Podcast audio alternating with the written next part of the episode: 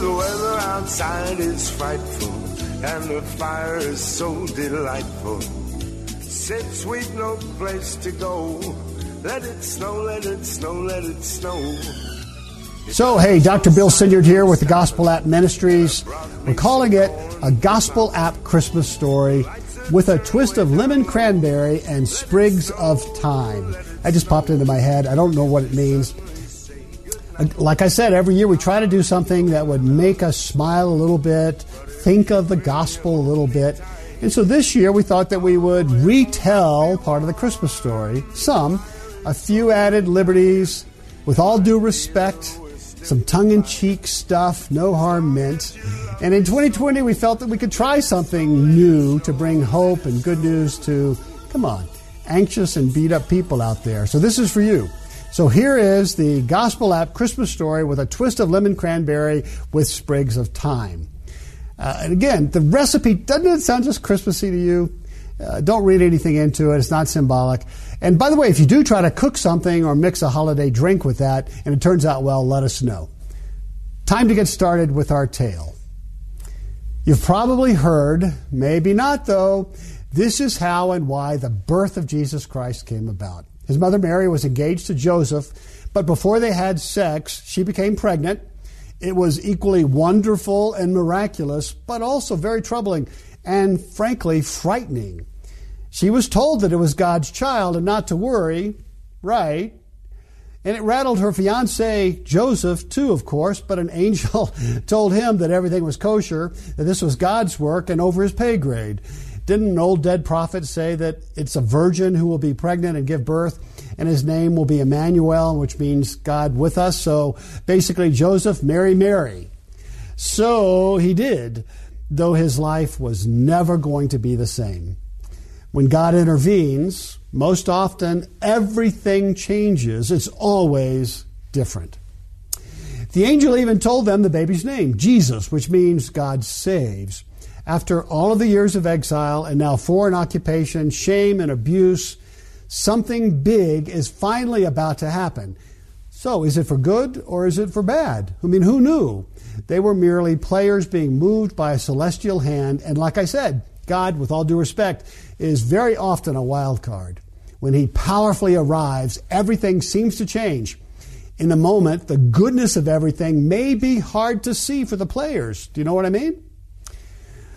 Well, back to the story. King Herod, a very emotionally unstable, jealous prone, narcissistic monarch, got wind of the events and did everything he could to nip it in the bud, including murdering hundreds of children. And like I said, he's very unstable. His actions to specifically murder Jesus were unsuccessful, but there was a tragic, dark pall in the land. And once again, from our keyhole view, God's ways are most often both wonderful and troubling at the same time. Nothing, not even a powerful narcissistic monarch, was going to get in the way of God's accomplishing his purposes with this infant. So, ironically, it was the year zero. I'm only kidding, it really wasn't. Back to the story. Mary gave birth to Jesus in an impoverished cave in the back of a Jewish ghetto in a small nobody town south of Jerusalem. Nothing of note in the community or neighborhood except that it had been the home of the great King David centuries before, but it's hard to tell nowadays if one was to pick one word to describe the community and the people, it might be shame. Little true honor or social worth in Bethlehem these days. But over the next few days and weeks, there were some very strange and out of place happenings. It was not uncommon to see shepherds in the streets. In fact, they were critical to the local economy, but it was strange to see them come just to bow and worship. Anyone, and particularly the newborn, that was very, very new. The shepherds just were not known for being very religious. In fact, everyone knows that they weren't considered clean in Jerusalem or the temple. So you would never see a more secular and cynical bunch worshiping Yahweh, except this day. Well, you can imagine the stories that the neighbors told, right? What were the parents thinking? Letting their son be handled, much less worshiped. And first of all, and secondly, being worshiped by these drunks and miscreants. This is very troubling. I'll bring it up at the next city council meeting. Certainly there are zoning ordinances being violated. We're the priest, after all. They would have something to say for sure. This can't happen in our godly town. News at 11. Well, then it got worse. The shepherds left their charges in the field to be tended, we suppose, by the owners, who knows, and they turned into traveling promoters of God and his messianic intentions. Crazy. And who knew that they could even spell Messiah? They went door to door, hostel to hostel, bar to bar. They told astonished people cryptically, using their own words and probably their own colorful phrases, that the Messiah had come. Hardly credible messengers, am I right? What were the people to think who heard this? No one had ever seen anything like this. It's not over. Then there was a vast caravan of Arabic traders from the south, likely Nabateans. Again, it wasn't uncommon to see these traders in the region, but always on the protected, highly traveled international highways along the coast or across the Dead Sea. Bethlehem was definitely not on their route. It wasn't even programmed into most GPSs. And yet, camel after camel loaded with ridiculous spices and precious metals worth more than all of the rest of the wealth in the entire region poured into Bethlehem, saying that the heavens were directing them. A bunch of stargazing nonsense to the Jews, the people thought. And first the shepherds set up a tent city in the neighborhood, and now the pagans have landed? It would definitely be a long council meeting this time. It turns out that no one bothered the Magi, and they had very little else to say. When they found Joseph and Mary, they too, like the shepherds before them, bowed to worship the child.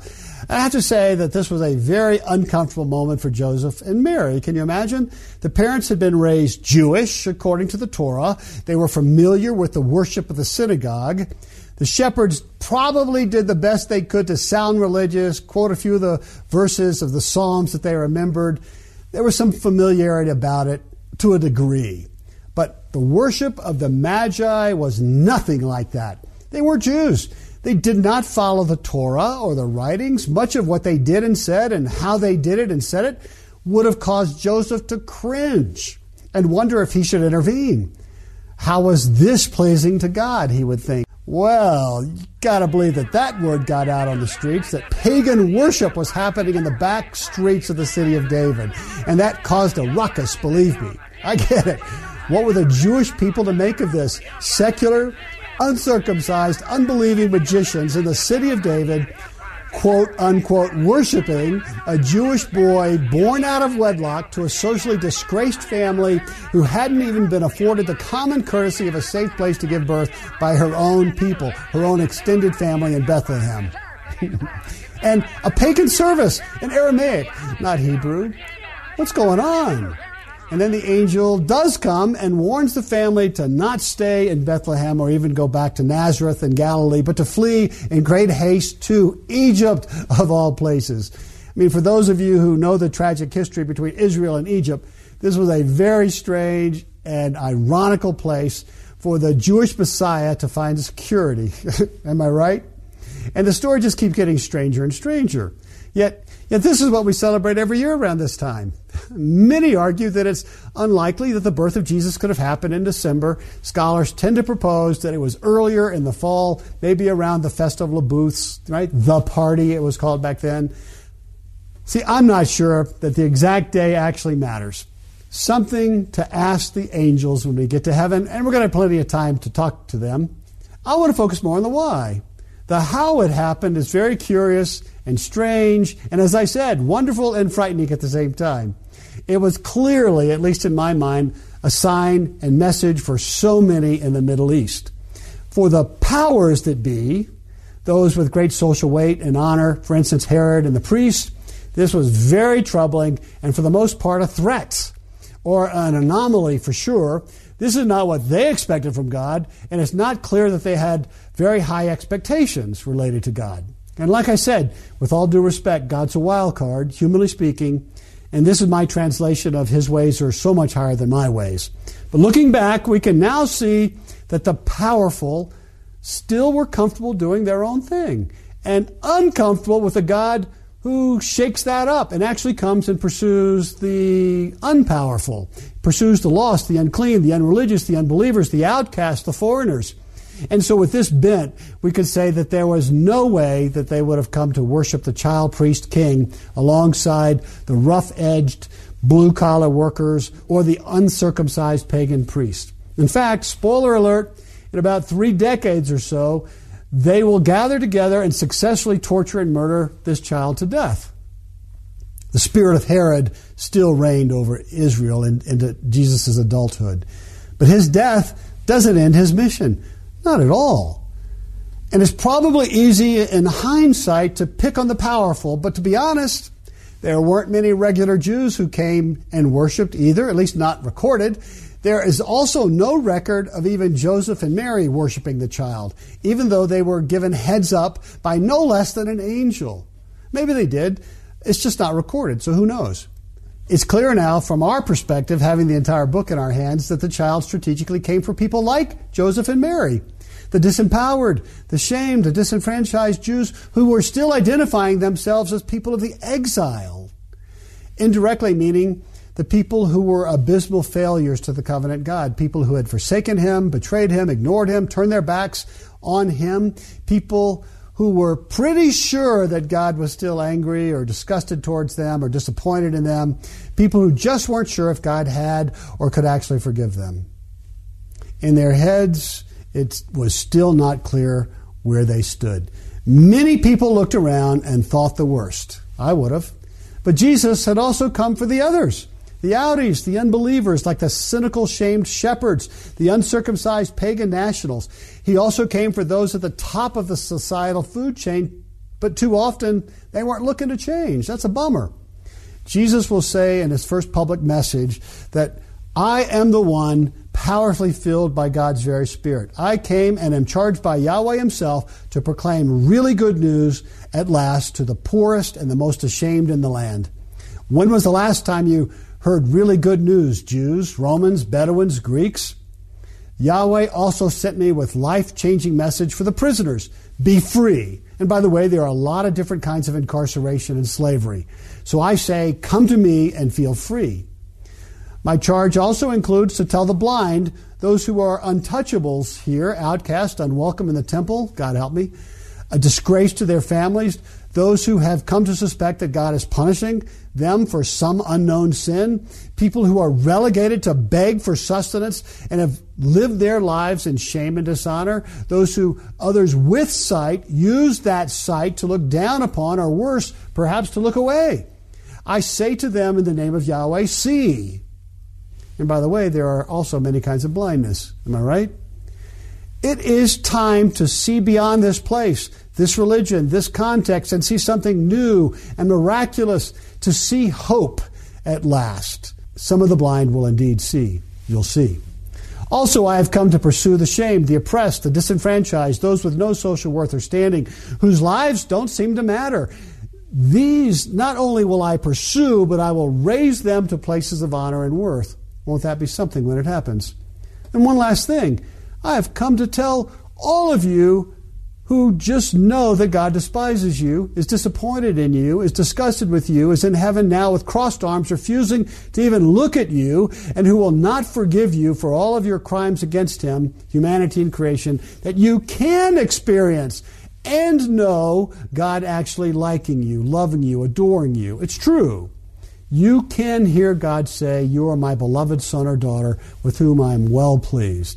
And I am going to make that happen. Well, that's Luke 4 18 to 19, highly revised and edited. So fun, right? Well, uh, that's the story. That's all for this video. If you if you think it's a good idea, pass this on to family and friends uh, that you think might benefit from it. Could be fun dialogue at the virtual table. And if you do come up with a recipe for lemon cranberry twist with sprigs of thyme, get it out there uh, to me first. Uh, lastly, this Christmas, consider treating yourself to one of the online experiential journeys for those Christians who do really struggle, and particularly this time of year. And believe me, you're not alone. If you struggle with a past wound or crime or betrayal or abuse or abandonment that you can't shake, you can't forgive, go to www.forgivingpath.com and learn a new biblical approach that has led over a thousand Christians just like you towards new freedom, new power, and new motivation to forgive. It's shame free, 100% uh, guaranteed.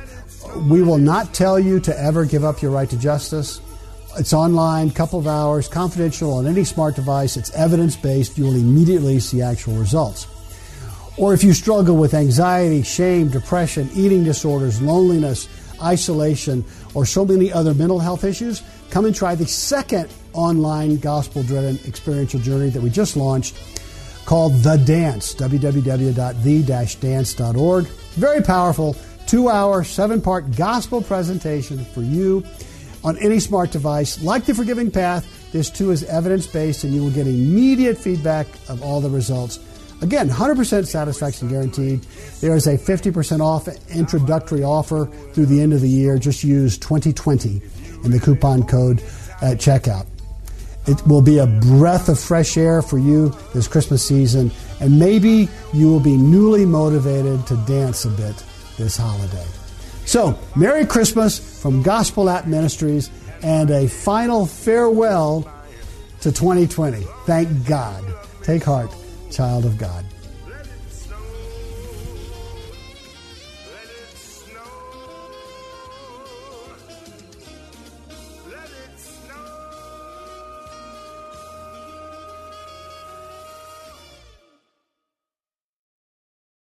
Is life feeling chaotic? I get it. I'm Rachel Wojo, host of the Untangling Life podcast. Don't miss the passionate encouragement and faith based resources you need to help you clear your head and calm your heart. As Shell says, it feels like Rachel always knows what I need to hear. She keeps it real and is so humble. Her podcast is just the cherry on top. Enjoy Untangling Life with Rachel Wojo on lifeaudio.com or your favorite podcast app now.